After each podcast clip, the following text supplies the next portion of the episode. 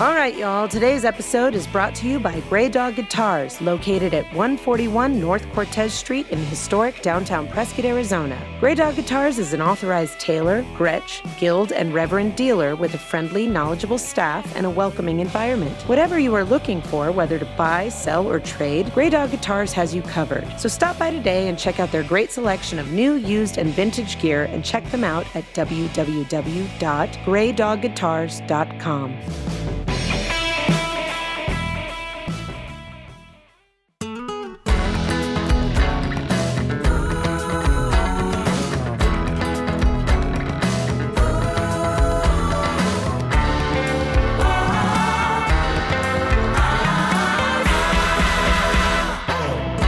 to the Creative Convergence, an audible nexus of the creative arts. I'm your host, Candace Devine. Join me in conversation as we discuss the journey creatives take on their path to success. Today's guest on the podcast is Whitney Peyton. She's a hip hop artist hailing from Philadelphia, Pennsylvania. With a firecracker personality and performance style, Peyton has toured nationally with the likes of 3 6 Mafia, Rittz, Lil Debbie, Dizzy Wright, and more, as well as headlining many of her own show dates. Her latest album, Alpha, was her third official studio album and also her third album to chart on Billboard. If you'd like to learn more about Whitney Peyton, please see our show notes to get links to her social media accounts. Hello, Whitney. Welcome to the podcast. Hi. Whitney Peyton, ladies and gentlemen. Um, we are meeting over Zoom today, and it's lovely because I get to see your beautiful face, but everybody at home will just be listening to your voice. So um, let's start at the beginning, if you don't mind. Is that okay? Where, Sure. where were you born? Where are you now? Who's your family? Like, talk to me from talk to me from like the ages of like zero to five. Wow. Um, I was born on the outskirts of Philadelphia, Pennsylvania. So it's cool because I got the best of both worlds. Because in Pennsylvania, it's kind of one of those places where you go one way, you're in like Amish country, and Uh-huh. then you go the other way, you're right in the city. So I think I kind of got the best of both worlds with that. So I just kind of grew up in a really artsy place. I mean, Philly, look at it, it's like a more I want to say like historic version in New York City, like more museums and Totally, the Liberty Bell. Like, I, I love Philadelphia. I had the honor of opening for Adam Lambert there, so I, for like thirty thousand Really? people, it was really. And the city's so okay, cool. so wait, when he was in Queen or before he was in Queen? Uh, it had just start. He was this. I opened for him as Adam Lambert. Adam Lambert, but he had Okay. already just started Queen. I think that was just Oh, okay. like emerging. That was where he, he was at. invented Queen. Yeah. He's, he is the founder of Queen. except except for the minor man Freddie Mercury. But yes. Right, right, right. so talk, okay, yeah. so you're from Pennsylvania, Philadelphia-ish, in between outskirts kind of area. So you've got like rural in, invasion and city invasion. You've got history. You've got lots of Mhm. art around you. Were you a young little buck that came out of the womb like I'm gonna? Were you an artist out the gate, or were you one a kid that was into other stuff? I was always somewhat of an entertainer. Like I knew that I wanted to be entertaining, and it wasn't always in a look at me kind of way where I was like, I just want to feel like I'm the queen or anything like that. It was more in a I wanted to make people laugh or like class clown kind of way where I just wanted to be goofy and quirky and just like make everything fun. So I kind of was always, yeah, the entertainer. I just didn't know what you know where I was going Like what that meant specifically, but you Yeah. lo- you loved being that person, like be out there, get the mm-hmm. reaction, entertain your family, make people clap and dance and laugh and all that good Which jazz. is weird because I'm like, I would consider myself an introvert, but I think that's a very artist kind of thing to be like an introvert, but at the same time, when you are around people, you feel like you gotta entertain them kind I of thing. 100% agree with that. My best friend and I were talking about that the other day. She's an extrovert to the nines. Like, I mean, all things she recharges around lots of people. And and so often entertainers are thought of as extroverts because obviously you're with Mhm. people, you're entertaining people, you're on, you know. But I do think so many artists like yourself, myself included, it, it's like you do all of that, but then you need to come back and you need to come to your Mhm. private space and you kind of need to refuel and you need to be get creative on a personal level before you then put it back out in front of people. Right. It's you know? kind of like two different people. Like you're on the stage, that's a very confident version of yourself, I think. You know what I mean? Like it's like this character that's like unabashed and unapologetic. And then behind the scenes, it's kind of like, am I doing this right? Are they gonna like it? Is it so like true. like you know what I mean? You're like one day you're like, this is shit. I suck at everything. I'm never picking up the mic again. And then the other day you're like, I'm the greatest. Yeah, you know? I'm so, the king of the world. Yeah, totally. So, so really even as a little kid, you were just a little ham and you loved that. Where did you go once Yeah. you got into like, you know, that middle school age? Were you a person that did choir or band or drama, or were you just like, uh, did you play sports? I mean, when did you find that Yeah. calling to kind of line up with being an entertainer versus just like, I just do this, I love it? Like, at what point did you start to shift of like, I think I might want to do this? Yeah, I mean, I did theater, I did choir, but I also was into sports. I was a gymnast and cheerleader for a long time. So, I mean, that almost goes with the entertainment factor, though, I think, because Totally. it was, it was, you know, entertaining at games. You have stadiums of people and you're doing all this stuff to entertain them. So, um, yeah, cheerleaders need a lot of credit. Uh, a lot of credit. Sorry, I'm dying because I. Uh, you ever swallow the wrong way? You swallow All, your drinks all the wrong time. way All the time. and drown yourself. And it's always when But, I'm. uh, It's always when you're like supposed to be heard that you're choking on your own Mhm. spit. you're like, oh yeah, how is this happening right now? Or just trip over nothing. I just Yeah. walk and trip over wireless mics. You know what I'm saying? It happens. But uh, yeah, I was I was in theater. I, did, I was a gymnast. Uh, cheerleaders need more credit because they are doing really crazy things. A lot of the squads, I was a like- cheerleader too. I feel you, girl. yeah. Yeah. So it's dangerous. It's definitely the most dangerous sport I did. Out of I did like lacrosse, um, a couple different things, and I will say cheerleading was the most strenuous. Uh, So- but When did you? Was it high school? When did you start getting into rap, rock, alternative sounds? Like where did? When did that did part of your life from? start to shape? Yeah. Where did it start to shape? I know. I mean, it's weird because my parents are not musical at all. I think it started to shape because I got into like spoken word kind of thing, and that was big in Philadelphia. I was like into poetry. I was really into English classes. That was my favorite thing, like math, failing all those classes, English, killing it. Um, so it just started that way. I was like doing the spoken word thing, and I was like, oh, this is fun, you know, rhyming and actually performing your poetry rather than someone else just reading it.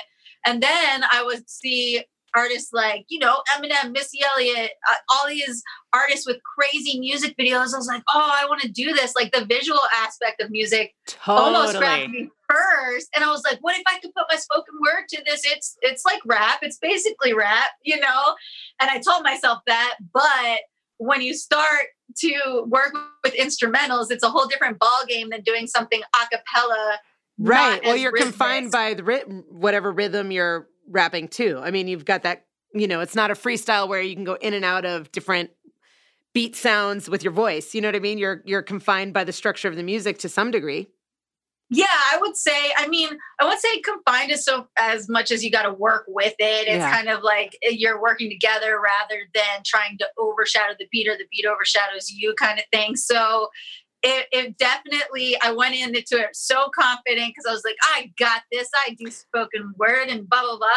And I have a rhyme book that's full. And then I went and tried to put it on beats. And of course, you know, I have one line that has a lot of syllables and then the next doesn't have as many. Like rhythmically, as I was all over the place. It sounded so abstract when I first started trying to record because I was like, oh, I'm just not used to this. I'm used to being able to take pauses wherever I want and uh, so walk me of- through that. When was the first time you thought, "Oh, okay, I love English, I love spoken word, I love poetry." When was the first time you kind of went, "I am going to give this a shot" under the guise of like quote unquote rap? You know what I mean? Like when did you start going, "I'm going to take this to another level Um, or a new direction?"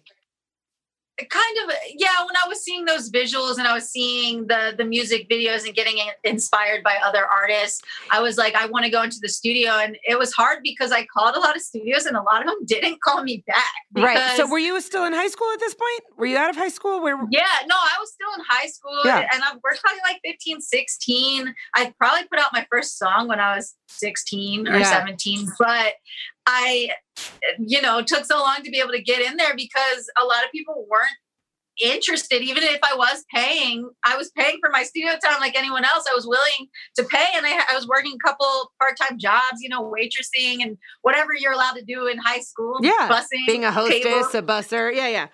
Yeah, so I was doing that, and I was trying to, but you know, I was leaving messages on the answer machine like, "Hey, I'm from this suburb, whatever. Yeah. And I'm like, I'm, i want to rap. I want to put out a rap album. And I think people were like, uh, no, we're what not were doing that. Just curious because I, I love, I love talking to artists that you know, especially that are that clear at such a young age. You know, you're still in high school. What were your parents? Were your parents encouraging? Were your parents like, "Oh, this is a fun hobby, but this won't be your life"? Was this? Were your parents like, "Oh, honey, just go back to cheerleading"? Like, I? Go back to go back to cheerleading. Uh, no, my parents were have always been encouraging. I would say they are used to me though doing a bunch of different things that I don't think they were surprised buy it, but at, at, the same time, I don't think they thought it was going to be what it turned into because they were just so used to me being like, I want to try this, I want to try that. Right. Like I was always, and I'm still like that. I'm still like, oh, I want to try this, I want to learn about this. Um, just always trying to do new things at and learn about new things. Time, what were you rapping about?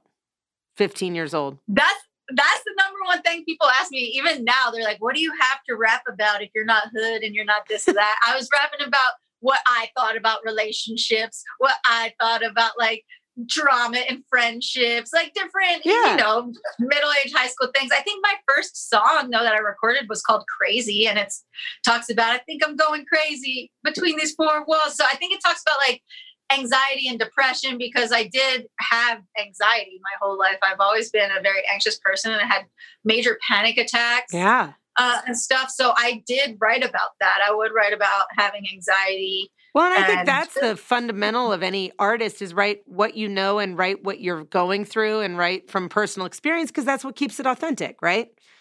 Yeah, and like anyone else, uh, I didn't have a perfect family life or perfect friendships or perfect relationships, just like anyone. So, I was going to say, do you know anybody who? Does? No. I, haven't, I haven't met that per. I haven't met that person yet. right. So as a kid, that's what you write about. And we didn't, you know, it wasn't as crazy. I'm gonna make myself sound old or something, but it's just like social media wasn't as popping off. As like like we had it, like we were on it, but it wasn't as crazy as it is now. Totally. Where you could like get all your stuff like out there. Any thought you have now, you could just put anywhere. Like before, you were just kind of writing it. You were putting it in songs. It wasn't 140 character status or whatever it was. do you think? Do you think that is an advantage or a disadvantage, or do you think it is just an evolution? Because, like for me, I love to this day, I still love writing lyrics in a notebook. You know, I prefer handwritten stuff. Like I take my energy and channel it that way better than I do, let's say, typing on my computer, which I also do that too. Right. Or or putting ideas down just in I put lots of ideas down in voice notes, but like I'm not writing lyrics on my phone as prevalently you know um yeah. do you have a preference i take a lot of voice in- notes but i never revisit them like i gotta remember to revisit them because then i'll go back i'm like what the heck was this from like yeah. i don't even know what i'm like hopefully never like no one ever gets a hold of my phone and just like going through like what is she talking about uh i type on my computer my lyrics i would say in the notepad just because especially with rap when things are quick syllables and everything it is just so much easier to type fast and write if i'm like if it's coming to me quickly. Yeah. And also i will go back and change a bunch of things because you have to make sure your syllables are flowing. Like that's something i didn't do when i first started and i wasn't as uh, strong of a songwriter. I would put like consonants next to each other that are not easy to say. Like right. you really have to do things in a way it's not just about what you say, it's how you say it. So I wasn't caring about my delivery as much. And uh, you could tell it just didn't flow as well. And now I'm like pretty careful as to what sounds I sonically put next to each other yeah. because it's just not gonna. It's gonna sound like you're falling downstairs. It's just like like. so where did some of that? I mean? Where did some of that evolution come from? If you're starting to write your songs around like 15, 16, which is incredible, I love that. Yeah. Where did you start to find your wings a little bit? And also, I want to couple that question with junior, senior year. How did that evolve into that part of your life? And how did that transition into the concept of with your parents? Do I go to college? Do I not go to college? How, where, talk, walk me through the transition of, Oh, you know, yeah. being like Yeah, a young crazy. teenager into adulthood.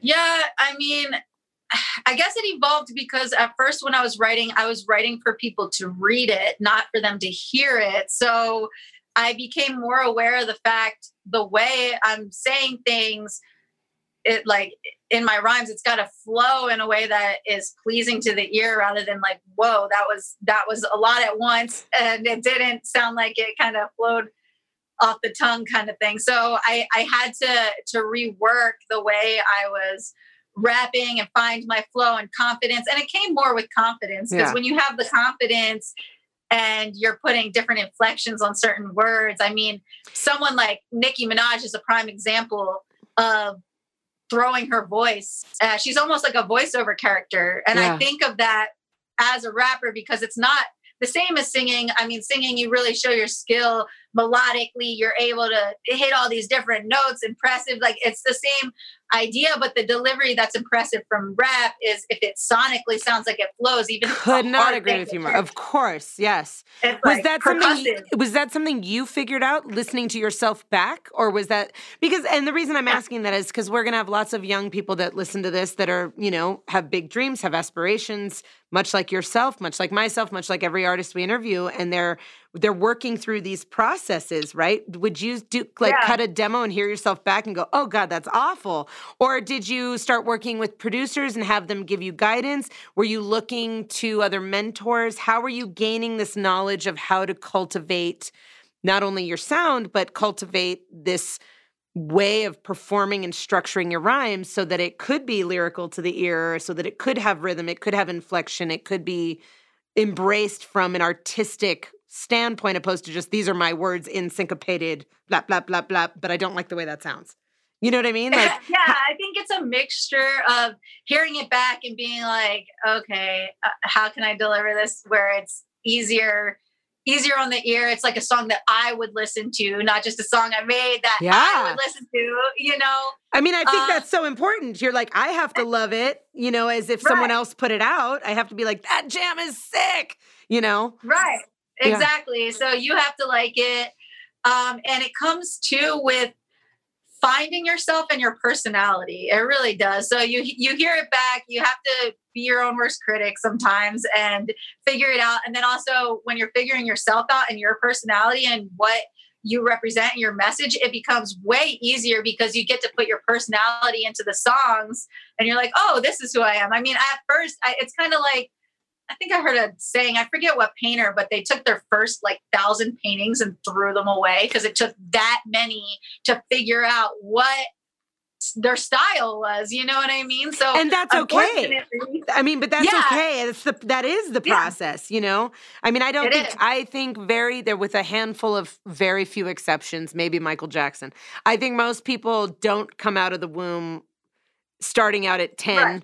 like fully shaped and then getting to 15 and then also being fully shaped as an artist and then getting to their 20s and being fully shaped. I mean, most Right. people and have he a wasn't, curve. I mean, and even Michael Jackson didn't, he didn't come out no. like that. He put a lot of work in there. You know, he put a lot of work. So he, so don't, you know, if you are young and at whatever listening, don't think that he came out doing the moonwalk. You know what I'm saying? Like he, he, he worked up So to true. it. So Michael Jackson did not come out doing the moonwalk, so we're all clear. he had to learn that shit and he figure it out. to, yeah, he had to figure it out. So that's, uh, that's so my advice. give me guys. so let me take you back because I totally derailed us. I'm sorry, I do that. Um, It's fine. Take me back to the end of high school, toward approaching adulthood, as it were, and and family and dreams and where you're going with your life versus what other people think maybe you should or shouldn't be doing. Well, first of all, I think when you're in high school, I think everyone is very confused about their life or what they should be doing. And, you know, Thank you for saying I- that out loud. That's hundred percent true. Yeah, you don't know. You don't think that, oh, like, oh, you knew exactly that you wanted to be a musician or whatever. Don't think that you have to know exactly what's going on. So, I mean, in my senior year, I lost it. I dropped out of school. Like, I had six months left of school and I left. Wow, tell me Um, about that Oh, if you don't if you don't had- mind. yeah i mean i just had a series of different things happen i was starting to pursue music i was like quitting all the sports I was doing. Um, I was getting made fun of a lot because I was pursuing a rap career, and this was not something that was done a lot by a lot of white girls in the suburbs, like yeah. especially. How did you handle that? How did you handle that on your own level of perseverance? Like, how did you keep your eye on the prize in a sense?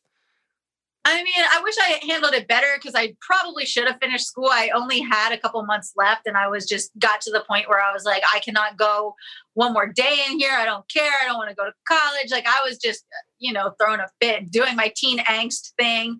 Uh, super emo, yeah. I guess. But, but no, I, yeah. mean, I think that's very justified. It's one, and forgive me for making you expand on this, but it's just, it's like, I think that's such a relatable truth. Yeah. You know, I think that's I think that's more likely than unlikely. I think every teenage emerging adult person hits this stride where you're like why am i doing that i don't i'm unhappy or kids are mean mm-hmm. or no i don't have it all figured out yet but i'm at least trying and i'm being made fun of you know like i found something i love and instead yeah. of being supported i'm in whatever way picked on or ridiculed how did you did your family support you through that time when you said i'm dropping out like what I mean, Those, that's got to be tough conversations, I would imagine.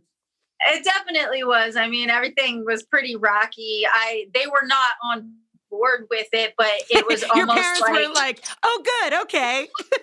yeah, perfect. Uh, I mean, they knew that I was really hardworking, so even if I dropped out, I don't think they were worried that I would be able to fend for myself. I was always someone who had multiple jobs. You know, as a teenager, I was always uh, hardworking. I would pursue things that I wanted. So I think they trusted that, but they were not, of course, stoked on me dropping out. They didn't think it was a good plan. Like they, uh, but they didn't have a choice because it's weird. The way the system is these days, it's kind of like your parents will really get penalized for things you do before you're 18, you know? So, like, I was going to drop out no matter what. Like I wasn't going to go. So if I wasn't going to go my parents weren't going to sign off that it's okay that I drop out, they were going to have to pay all types of fines and like probably go to court. I don't know the, the whole process. I know there's truancy. Like there's, yeah. there's a lot of things involved that they get penalized for. And I think uh, not that I would want that to happen and them to right. pay all that, but it was kind of like, guys, like this is where you I'm gotta at. sign off on this or I'm not going. You know, I'm really facing a lot of ridicule for everything I'm doing. I had just had a friend who had passed away that was my age in school. And I was like at my breaking point of like, I just got to go pursue music stuff. I just want to work. Like, I wanted to go to, like, I would go to skip school and go to work. Yeah. So I could make tips for like studio time and stuff. Um, which you know it's always weird talking about it in an interview because i don't want to send this message out to kids no, like and, uh, yo well and to that point and i love i love you for saying that because i mean i there's such a valid point in saying like i'm not promoting that everybody just goes i have a dream and i think i have work ethic and go drop out of school. I appreciate that. But i also appreciate that you had a very clear confident stand on your own life path. Like you were like listen did you take your GED then? Is that how you? No, I, I didn't take a GED. I haven't um, gone to college or anything. So I, I just, yeah, gave up. I was in like AP English classes. I just like released all my credits base essentially. I yeah. mean, it, it was, uh, it was weird, but I think talking about this more so promotes mental health and how they have to have better counseling in schools. Uh, when I went to the guidance counselor and talked about dropping out, the first reaction wasn't, hey, like, you know, what's wrong? What can we like? How can we get you like, through this? Yeah, the first reaction was our stats for dropouts are very low. You're going to make us look bad. We're a prestigious high school. Like I wasn't in a private Boo, school. I was in a public school. That's not an good. answer. That's not the right answer. The yeah, answer is so how like, can we support you to finish, and how can we make the experience better? Yeah, I kind of always would be like, fuck you to any authority that was like you're making us look bad so that made me want to do it even more almost because it was like oh well you're this is not going to look good for us and it's like well fuck me right i guess yeah. like you guys don't give a shit as to right. and they knew they knew my friend had died or whatever because they were the ones who brought me to the office to tell me oh, um so like they they knew all these different things and uh yeah, they were just still weird about it, saying like I was going to make their stats look bad because they were a good school. And I just did not care about that. It just kind of cemented. Yeah, you're like my own that- life plan is more important to me than your stats. right. Yeah, it was more my mental health because I was just felt like I was gonna have a panic attack every time I came to school. Every time someone was like yell something to me in the hall about uh, that was the. Do you remember when the word wigger was still a cool thing to say or a trendy thing to say? I missed that one. Not, not that just a, a, white person, you know, who, yeah. who thinks you're black because I'm rapping. And I, yeah, I don't. I use the term as to what I was called. I know it's not, yeah. You know, when you say wig or whatever, yeah, yeah, it's not. No, but I, I, that's it's. I don't. I don't like the, the the phrase. I think none of it's cool to to say, but that is definitely something you were dealing with. Called, yeah, yeah, and that's so weird. I mean, that's that's well, you know, I always say, I always that. say, and I hope people take this, is that living well is the best revenge. So when you meet these moments in your life where people are doubting you, questioning you, bullying you, putting you in a corner, and you get that. In the one hand, it depends on who you are, but I think it it definitely inspires the fire, right? When you're getting pushed around that way on an emotional level and you're like, I am not coming back to this place. And not only that, let me show you what I'm capable of it lights that fire of like i'm going to go show you i can do this right? I mean sometimes i for me i'm that way. I'm reactive that way. Um but i do think in in turn when you're in those corners living well is the best revenge. If you turn around and go kick some serious ass and make a career for yourself which you have you know i'd love to see where those kids are now and how they feel about you now. You know what i mean? Yeah. it's like i overcame you so you can go suck it. Um so yeah. so what so you decide to drop out of school. Your parents reluctantly are like, fine, I'll sign the documents. You leave school. What did you do then? What was the, did you immediately go into this like, well, now shit, I gotta go, I need to go hustle? Or were you just like, I need to, I need to work for a while and just get my head clear. I need to mourn my friend. Like, where was your mental state at once you got the, like, this is the direction we're going? This is what we're doing now? I mean, I, I kicked into gear right away. I definitely, that's about the time that I was calling all the different studios. I was like, oh, okay, I need to go into a real studio. You know, I, have been writing, I have all these rhymes, I have all these things I've done, but I need to actually record something. And that's probably like the several months of me trying to to book studio time, not really getting any calls back, yeah. uh, just trying to pursue it. So you know, it was extremely disheartening to go through that time of uh, dropping out, feeling like, you know, everyone at school was against me, you know, and now it's like, now the studios won't let me in. Okay, I'm like forcing my way in here. Like, this is not. Good for you. Awesome. You're like, this is not going to define me right now. I and, and that yeah. speaks a lot to your again your work ethic and your confidence and your belief in yourself, whether you realized it at the time or not. I don't know if it was just sheer survival for you, but you were like, I will bang down the doors if I have to. Yeah, I mean, I didn't know for sure that I was going to release everything on the internet that I did. I just wanted to try it because I was really interested in recording music. I didn't like think right off the bat I'm gonna be like as big as Rihanna or something like that. Right. I was just like, okay, I just want to see how it goes. I want to try it. Um, I got to pursue things, and it just it's it's one of those times too where when you have a friend die and you're a teenager and that person is a teenager, it just makes you realize how mortal you are because you think as a teenager sometimes I think you don't realize that you could die at any time. I right. think a lot of times you think you're invincible and you're just have yeah. a long life to live. And it just makes you realize, okay, anything I want to do, I better try it because you don't know whatever's going to happen. So you want to make sure you just pursue it now. Totally. You know? When you started getting in, uh, so at what point, what was the first big like, okay, you can come in and cut your demos or you can cut your rhymes here or you how'd you get into you were met with all this like resistance. How did you get in? Who or where did you get in first? How did you break the wall to get recorded?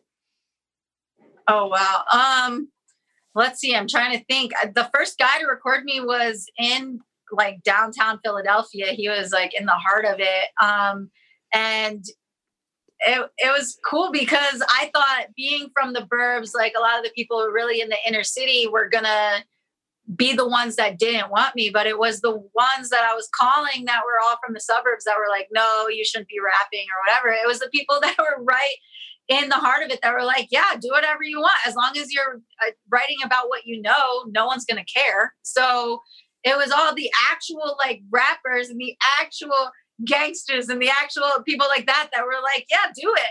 That was the opposite. Yeah, that was my uh, natural follow up was okay, so you you survived all this like naysaying from your peers and then you go out into this world how were you met with that that was my like did and you're telling me that the environment of the rap community was like fuck, go for it yeah i mean have you experienced much. any have you had any pushback on you're a white girl from the suburbs rapping really like have you had to go through that i mean aside from uh, all the people in my school saying that offensive word i said earlier and now probably regret. I'm sorry for saying that. no, no, no. I, I am all for bringing but, to light the truths that people go through. I mean, that's yeah, a hideous word, and you had to listen to it. it. Yeah, was just quoting it, so probably triggering uh, to many people. But uh, yeah, I mean, aside from uh, people.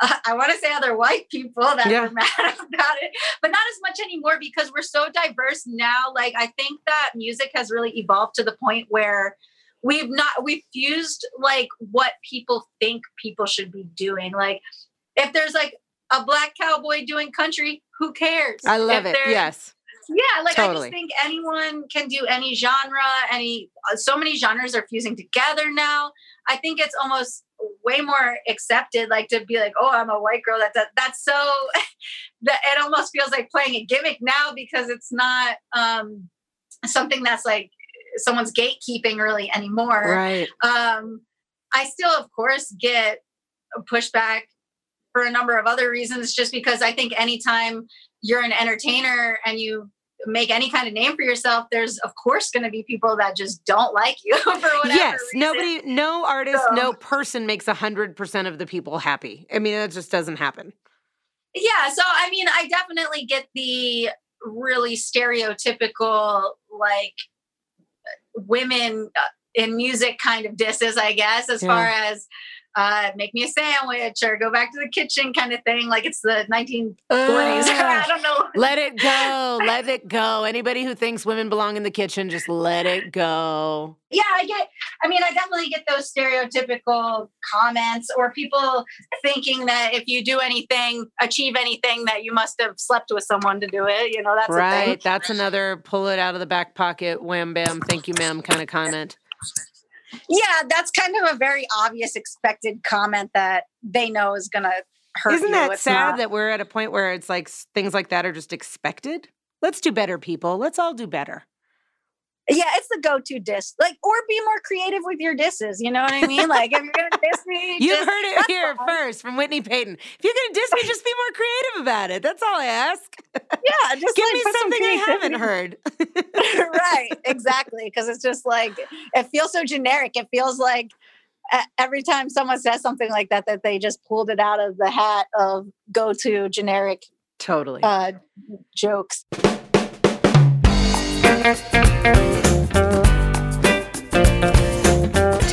Episode is brought to you by Guitar Lessons with Drew Hall. If you've ever wanted to start to learn guitar, or if you've been playing for years and want to raise your playing to the next level, contact Drew Hall for private lessons. Lessons are specially designed for each individual student that focus on your musical interests, goals, and even how you learn. All styles and skill levels are welcome. Lessons are also available over Skype. To book, please call 928 848 6784 or by email at drewhallguitarplayer at gmail.com.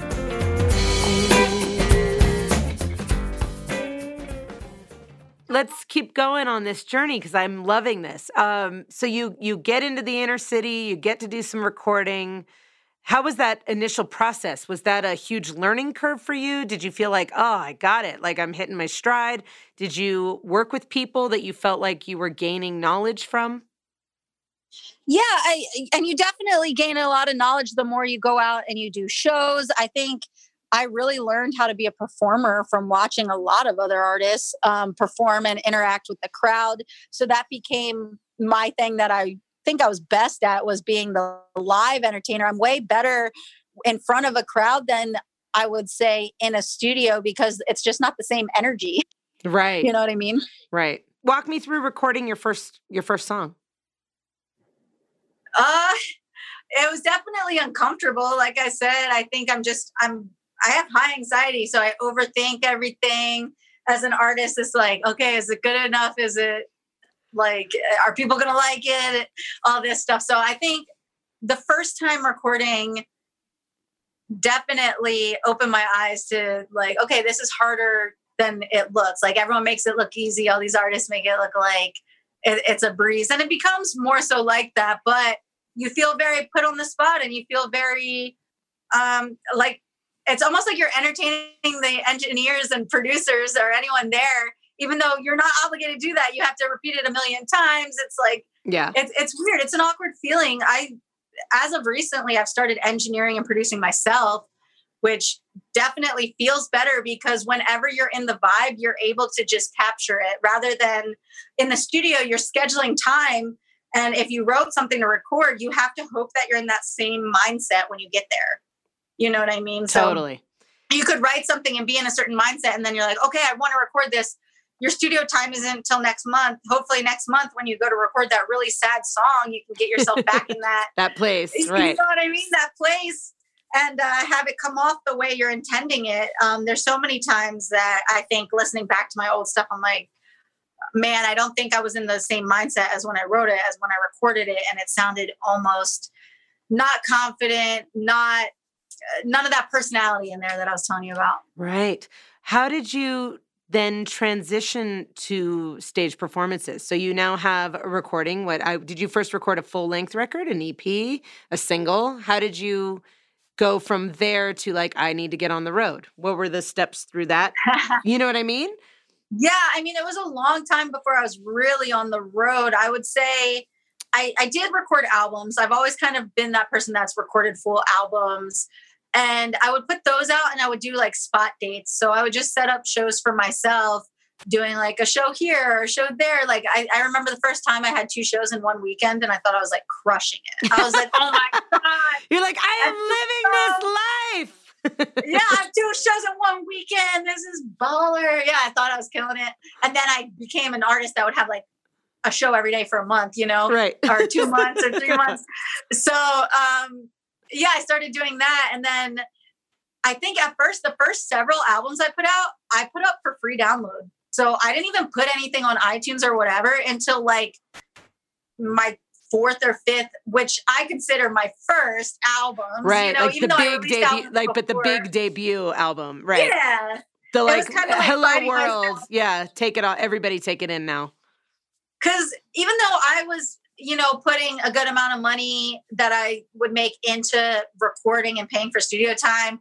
I just knew I wasn't really there yet. So I didn't want to make people pay for my music yet because this was still like a time where people were buying music. And I knew that I didn't have a name yet or anything. So it's like, how can I get people to buy my album? I'm just going to give it to them. So I, there were like popular rap sites like Dat Piff or like a couple other ones where you could put up albums for free download and I would put it up there and then I'd see that I'm getting like 100,000 downloads and I'm getting 200,000 downloads and I'm like Whoa. man okay I'm starting to like get people into You're like people me. are paying attention yeah yeah yeah this is crazy who are and you this- being inspired by at this time like when you're writing your three or four albums pre let's say your official like I'm an artist now who was inspiring you or who were you being motivated by in your own ears as you were giving people music for their ears? Yeah, so it was a mixture of okay, so there were like old school artists that I was really into. So like throwback artists like TLC, uh, even Destiny's Child. I would go back to listen to Eminem, uh, Will Smith.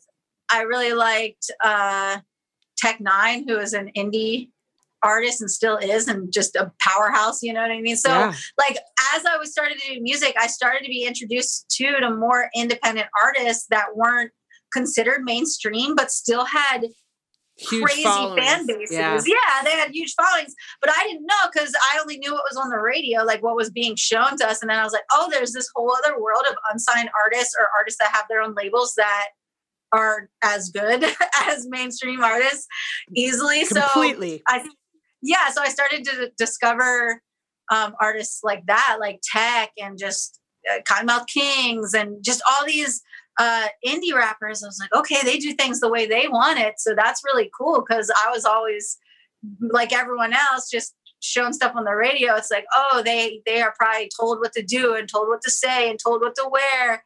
Um, and I'm not saying they all are, but that's kind of what the idea you get is like, oh my God, they have all these people around them pressuring them or doing whatever. Right. Or shaping them the, to what they want. Yeah.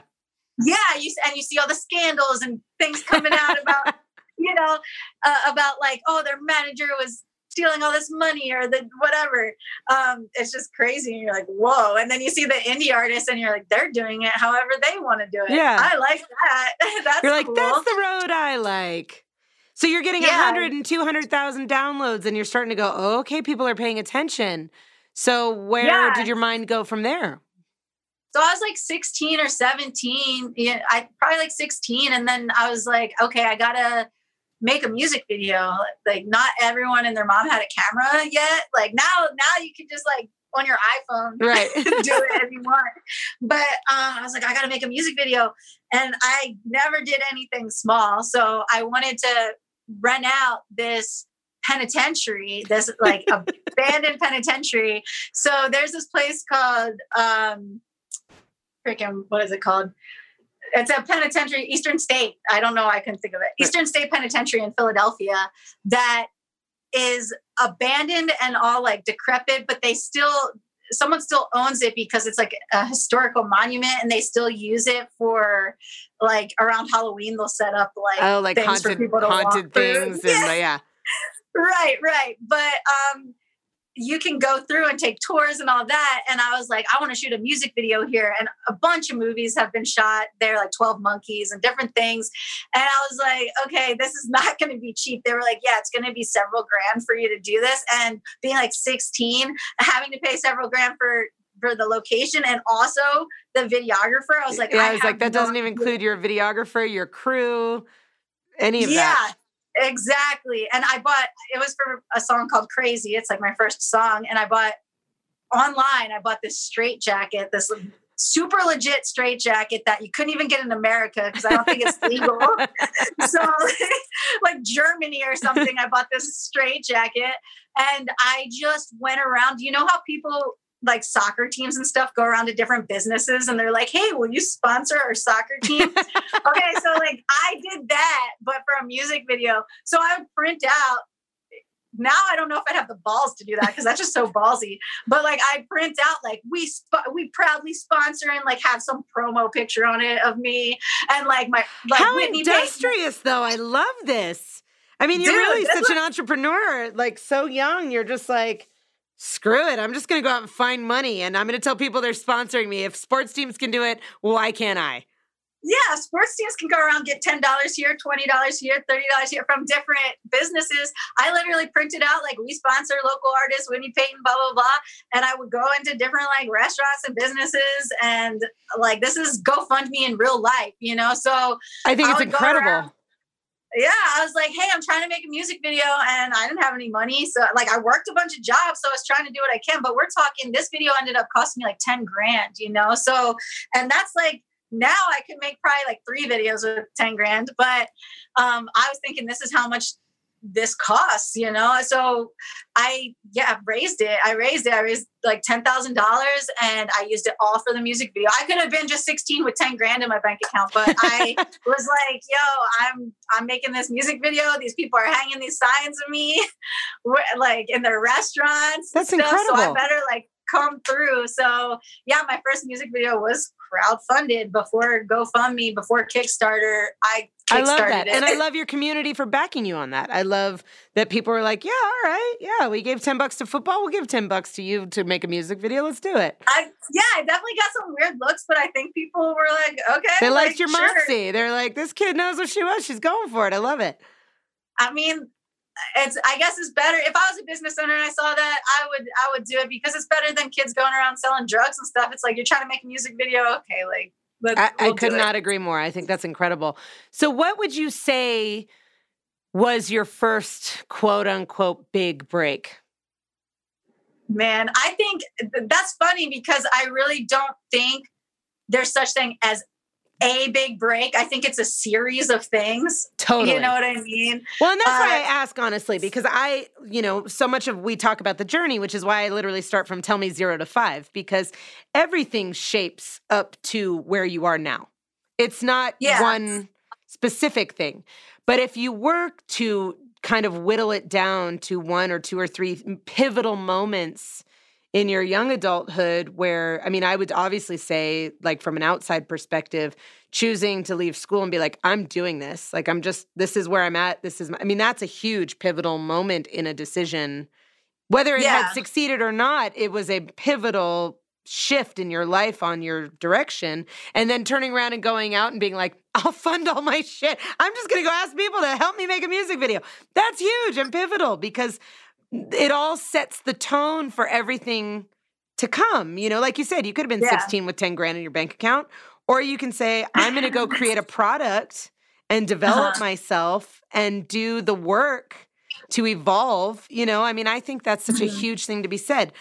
That being the case, moving on beyond there, do you have an, a moment where you were like, you know what, when this happened, I went, uh, okay. I'm like I'm doing this. Like we're we're doing this now.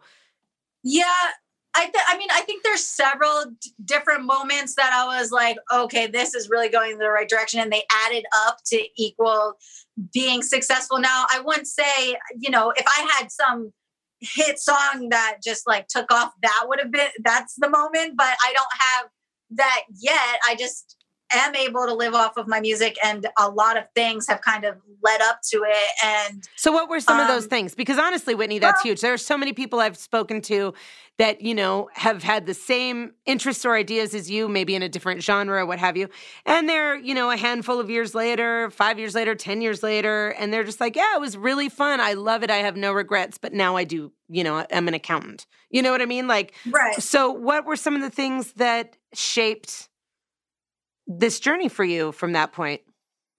All right. So uh, there's a couple different times. I mean, one of the times is being like if people flake on you. So if you're supposed to do a shoot or something, the videographer doesn't show up. You're supposed to get this graphic, the graphic designer doesn't come through. I think one of the things that really helped me break was learning how to do things other than music. Like I know how to make my own graphics, I design my website, I do a number of other things so that if I'm working with someone else and something happens, I could still do it. You really want to be a person who knows how to do multiple things within your career so that the less people who touch your music, the more you it is. So if you can engineer yourself, if you can make your graphics, whatever, because every time it touches someone else, it becomes a little bit of them and it might represent you less. So I think you need to be able to do a lot of that stuff. I think um, one of the big times was I I worked for Marriott hotels for like five years. So like after I left school and I was I was like a night audit for Marriott and I was working there at the same time as doing my music. That was like my I was gonna say day job, but it was a night job. I was an overnight person. So I would be there like on my computer trying to do things while at the same time, like watching the hotel, doing things at the hotel. But there came a point where I did get opportunities to go on tour. I was friends with Gangsta Boo from 36 Mafia, and they happened to do a tour in 2014 that I got put on. And it was one of those points where I was like, I'm making money from music, but not enough to cover my bills. And it's safer to stay here. But I'm going. I just gotta go. yeah. So because like, I get to go on tour with Three Six Mafia. Yeah, so it Yeah. was like you're gonna go on tour, you're gonna lose your job, you know, because I was gonna be gone for like months. It was like a 60 date tour. It was not a short, like my first tour, you know what I mean? So Yeah. I, I didn't do any like short tours. So I was it was like, okay, I'm gonna do this and come back to no job. I gotta make it work. Like it's it's play it safe or not because that's the thing. You're never really everyone's always like, oh, when I'm making as much on music as I am my day job, then I'll quit my day job. You that is like the absolute wrong way of thinking because your money's always gonna come from where you're putting your time. And if you're putting eight hours a day or whatever into your day job, but then you're only putting two into music when you get home and then you're tired. It's like, how is it ever going to make more money if oh, you're I love that you just said So, that because like- it's so true. So you gotta, I mean, I'm not in trying to make you make any bad life decisions, but I'm just saying you have to jump, you have to make it work. So like once if you decide you're going to quit your uh, your job, you have to figure out how music is going to make you money and like get it to the point your day job was. Or you you might be overspending in your day job and you better figure out how to live less lavish so that you can do music. Amen so to like, that too. By the way everybody listen up because oh, PSA. PSA sometimes there are sacrifices that have to be made to make the greater dream come to fruition. And if that means you're not getting your nails done every week and you're going, you know what, I'll paint them my damn self, or if it means, uh, you know what, I will uh, rewear an outfit on stage a couple times instead of having a different outfit every single time I go out there. That's mm-hmm. part of this, you know, you have to pick and choose. Oh, yeah how you're going and to make you it gotta work. Think of it like this to be more motivating because I know when you hear that, when you're like, oh, I don't want to sacrifice getting my Jordans or getting my blah blah blah. The thing is, just think of it this way: you can buy do something so that you can buy way more Jordans in the future. Right. Do your nails more in the future. Put the time you know in now and buy 10 pairs of Jordans later. That's what I'm saying. Like forfeit the hamburger so you can have the filet mignon. You know what I'm saying? So just Totally. Work it out. How was it when you got a when you went out on a tour? How was that experience for you? Were you like, "Oh man, I never want to go back to regular civilian life," or were you like, "Wow, this is way different than I thought"? Um, every tour has been different depending on who I'm on tour with because the people who you're surrounded with are everything because you're with them 24 7 literally. So um, it was definitely a learning experience. Going right out on tour for that long is like being thrown into the fire. So i did love it. I like i was in love with it. At the same time there's like a lot of hardships that come with it that humble you and can put you on your ass because you go out there and you're like, oh, I thought I was this big shot online. Not everyone knows me in every city. Like, hello. like you think, oh, right. I'm so famous or something. You go out and then you're like, this crowd doesn't know me yet. They know Three Six Mafia. You know what I mean? So you're opening for a band that they're waiting for. So you got to bring it. Like every single night, you got to bring it. And I definitely um, think the opener has the hardest job on that stage because everybody's there to see the main act and the main act has yeah. approved you as their opener so you know they're right. hoping they like you but you got to prove it to them you have to make them decide to like you and i think also being the opener on the tour package is harder than being the local sometimes because only for this reason like when people come to the show they then are sitting through the local acts and watching them and then you're after that so it's kind of like man we already saw like four people play, like when's Three Six Mafia coming out? You know, so you like not only are you one of the openers, but you're one of the openers at the point where people are like just ready just for like yeah, headliner. just give me the band I pay to see, yeah, or the, right. the act, so, yeah especially on hip hop shows. I don't know what it's like on other shows, but on hip hop shows, sometimes they be putting like 10 acts on that shit. Like I'm always blown away by the number of openers on hip hop shows. I gotta be honest, because in all other genres, you have one, maybe two. In hip hop, you could have like five. They, they make it a festival. They do. It's they like make a, it a festival every time. So which is cool, but yeah, you're like you're like, I'm not dogging it, I'm just saying. And it's just um, funny because it's never on time. Hip hop time is not on time. I'm just telling you. That's also true. I've experienced that as a as a observer and a fan and a audience member. I'm like, they said the show was at seven. Why is it ten thirty? right. Yeah, every time, every time. Um, so what would you say to this point? And then I want to get into a handful of questions I ask all my guests. I hope you don't mind. But um, okay. before we get into those questions, what would you say has been a favorite tour at this point and why? Ooh, okay. So I definitely, I mean, Three Six Mafia is up there just because of how iconic that group is and the fact that that was like my training of tours because that's like so insane to think. Um, like there were there were fights at certain clubs, there were shows shut down, there was moshing, people hitting each other. It was crazy. So that I mean, will always go down in the books. I also have toured with Rittz, Lil Debbie. I've toured with like Attila, like Fronz from Attila. Um, I've done like metal shows and hip hop shows, and it is so wild the difference in it. I'm trying to think of like the highlight shows though. I, I, I would say, I mean, three six when I got tear gassed in Denver. That's definitely a story. Oh my god. Go ahead, like, tell me about that. yeah. I mean, but it's funny because I'm telling you, like it's bad, but it's like these are memories that are amazing because it's so funny to talk about. But I mean, Denver is always a good place to do shows. People show up, people go hard. Uh, it was just that there was some sort of fight in the mosh pit right in the middle of the venue. And we're talking there's like a thousand people in this venue. So security and whoever couldn't get to the center, to the pit. So I don't know what happened, but all these cops ended up coming in. There's like the gas, like tear gas, you see it like being thrown into the center, the like the actual canisters of it. And we're on stage. I was on stage with Three Six because we had a song that we would come up. yeah, I'm breathing in the smoke. So show was over immediately, but it luckily it was like pretty much the last song, but it just cleared everyone out because I don't know if you've ever breathed in that stuff, but it is gnarly. You will be coughing for hours. I have. Not had that experience yet in my life, but it does not sound like what it's I want to have. So that's okay. No. no. So that was crazy. So that just to be like, oh yeah, the show got tear gas last night. Welcome to tour. Yeah. You're all you are now officially in the entertainment industry. yeah. Um, induction success. Um, what would you say? Uh, and I, I can't wait to ask you these questions because of the journey you've shared thus far and, and your childhood and some of the experiences through high school as you were setting your eyes on your dream and, and pursuing it and diving deeper into your interest.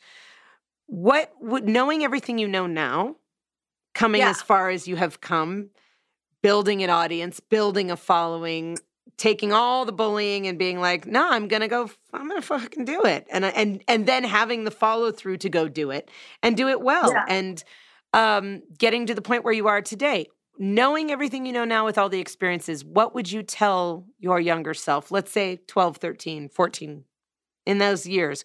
What would you tell that that little girl that was just on the brink of probably experiencing all the tough stuff?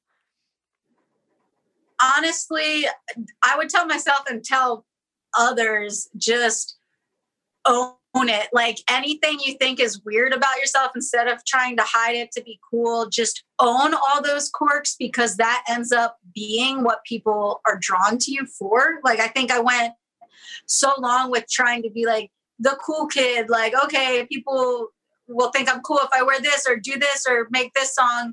Um, and you're kind of ashamed of other things maybe about you that make you different or make you interesting and you don't want to own those things about your personality like i didn't want to show people that i had severe anxiety or I, I, had panic attacks. I thought it made me really uncool. Like if I was having a panic attack, I would try to get away from people so they can't see that I'm like hyperventilating or anything like that. But now, just being older, I just think those things are what people relate to you for because they see they see it and some people will be like, I do I have that too or I was going to say everybody's flawed. It's kind of nice to be relieved that you're not the only one, you know, and not that that yeah. is a flaw, but when you internalize it and you worry about it, you think it's a flaw. So it's it's comforting right. to see from others. I like that idea. So you you would just or, say own it or like all your relationships are perfect or that whole thing about like we're just cool everything i do like works out everything i try to do i win at every highlight you know what i mean? And that's kind of what we show even now on like instagram and stuff you're seeing highlight reels of everyone because no one wants to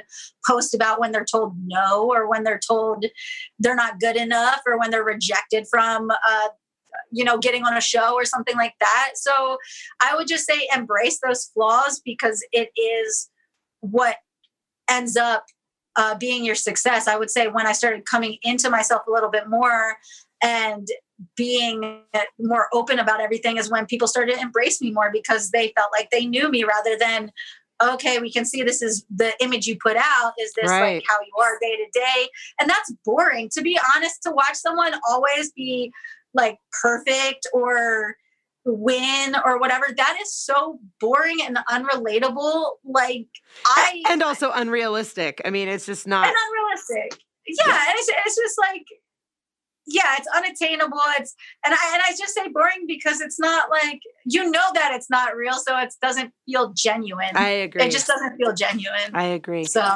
what do you tell yourself now the same thing because you have to tell yourself. You're listen, girl, this advice goes to everybody. it applies to no matter what age. I think as as you start maturing, you start giving less fucks. I don't know if I'm allowed to curse. of course here. you are. Yeah.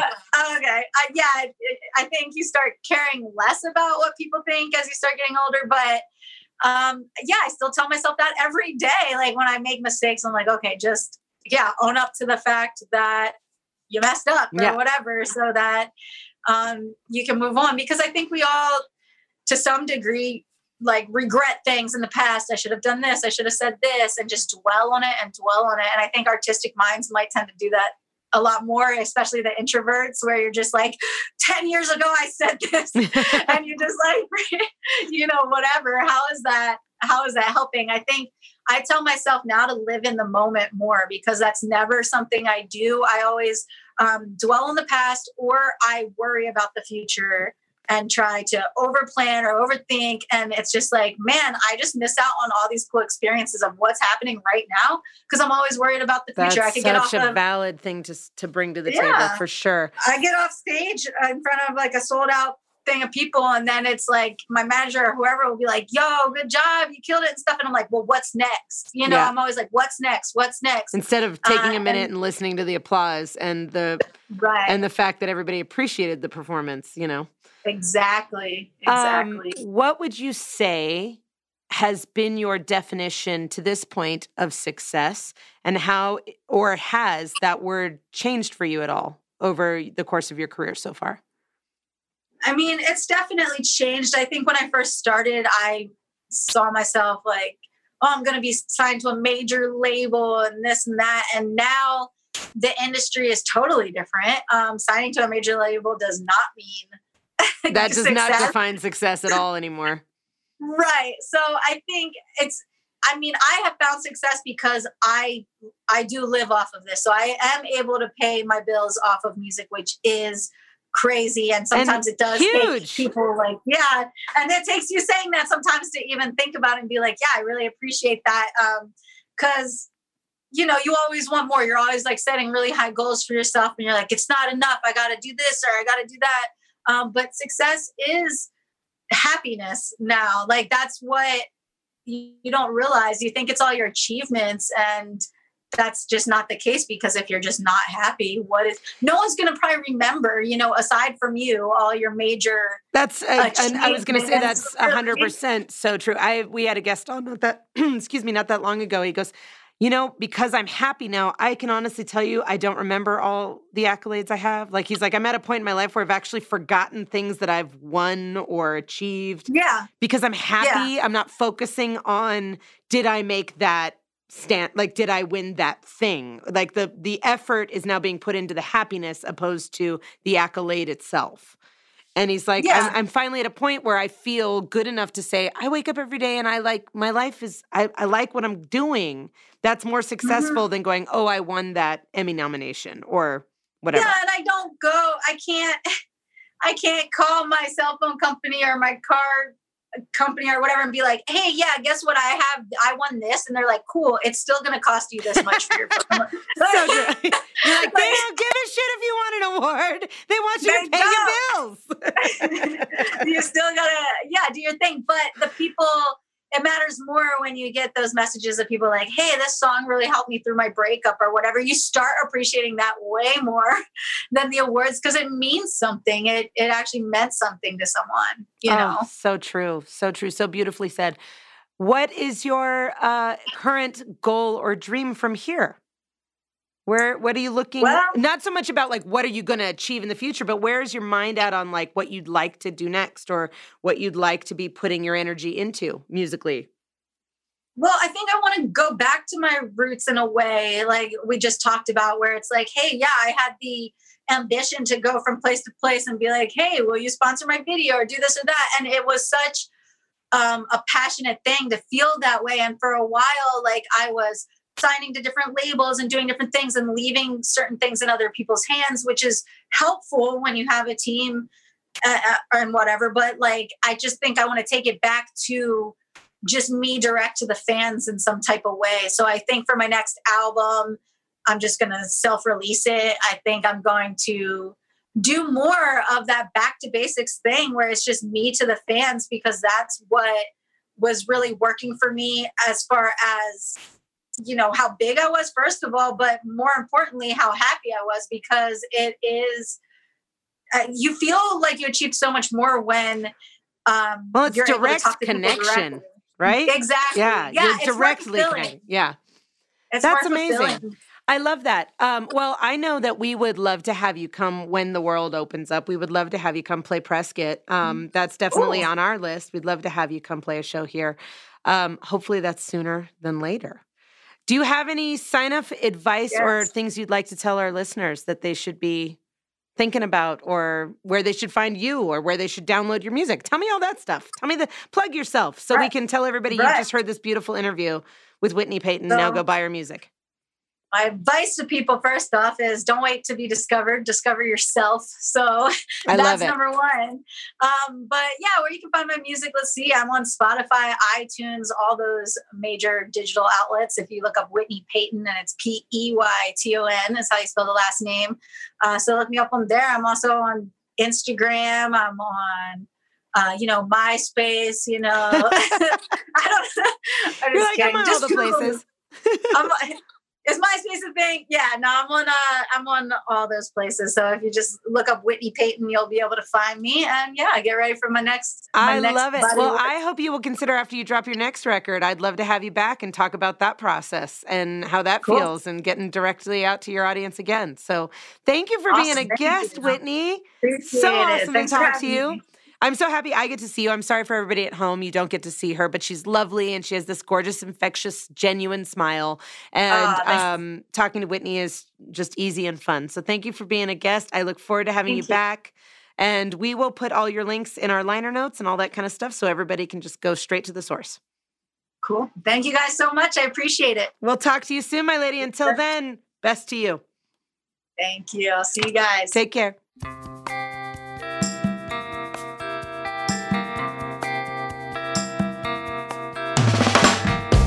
Right, everybody. Today's episode is brought to you by the Raven Cafe, located at 142 North Cortez Street in historic downtown Prescott, Arizona. I love this place. I eat there all the time, and let me tell you why. The Raven Cafe features a full, all organic espresso bar and a wide variety of craft beers and wines. Their innovative menu is created with a focus on organic ingredients, many of which come from local sources. So head on over there. Enjoy a relaxing and comfortable environment, decorated with rotating art shows by local and regional visual artists. And on the weekends, a lineup of the best in up and coming local music. You don't want to miss out on the Raven Cafe. It's absolutely one of my favorite spots in town. So head on over to ravencafe.com and order online or stop by to catch a happy hour on their beautiful rooftop patio.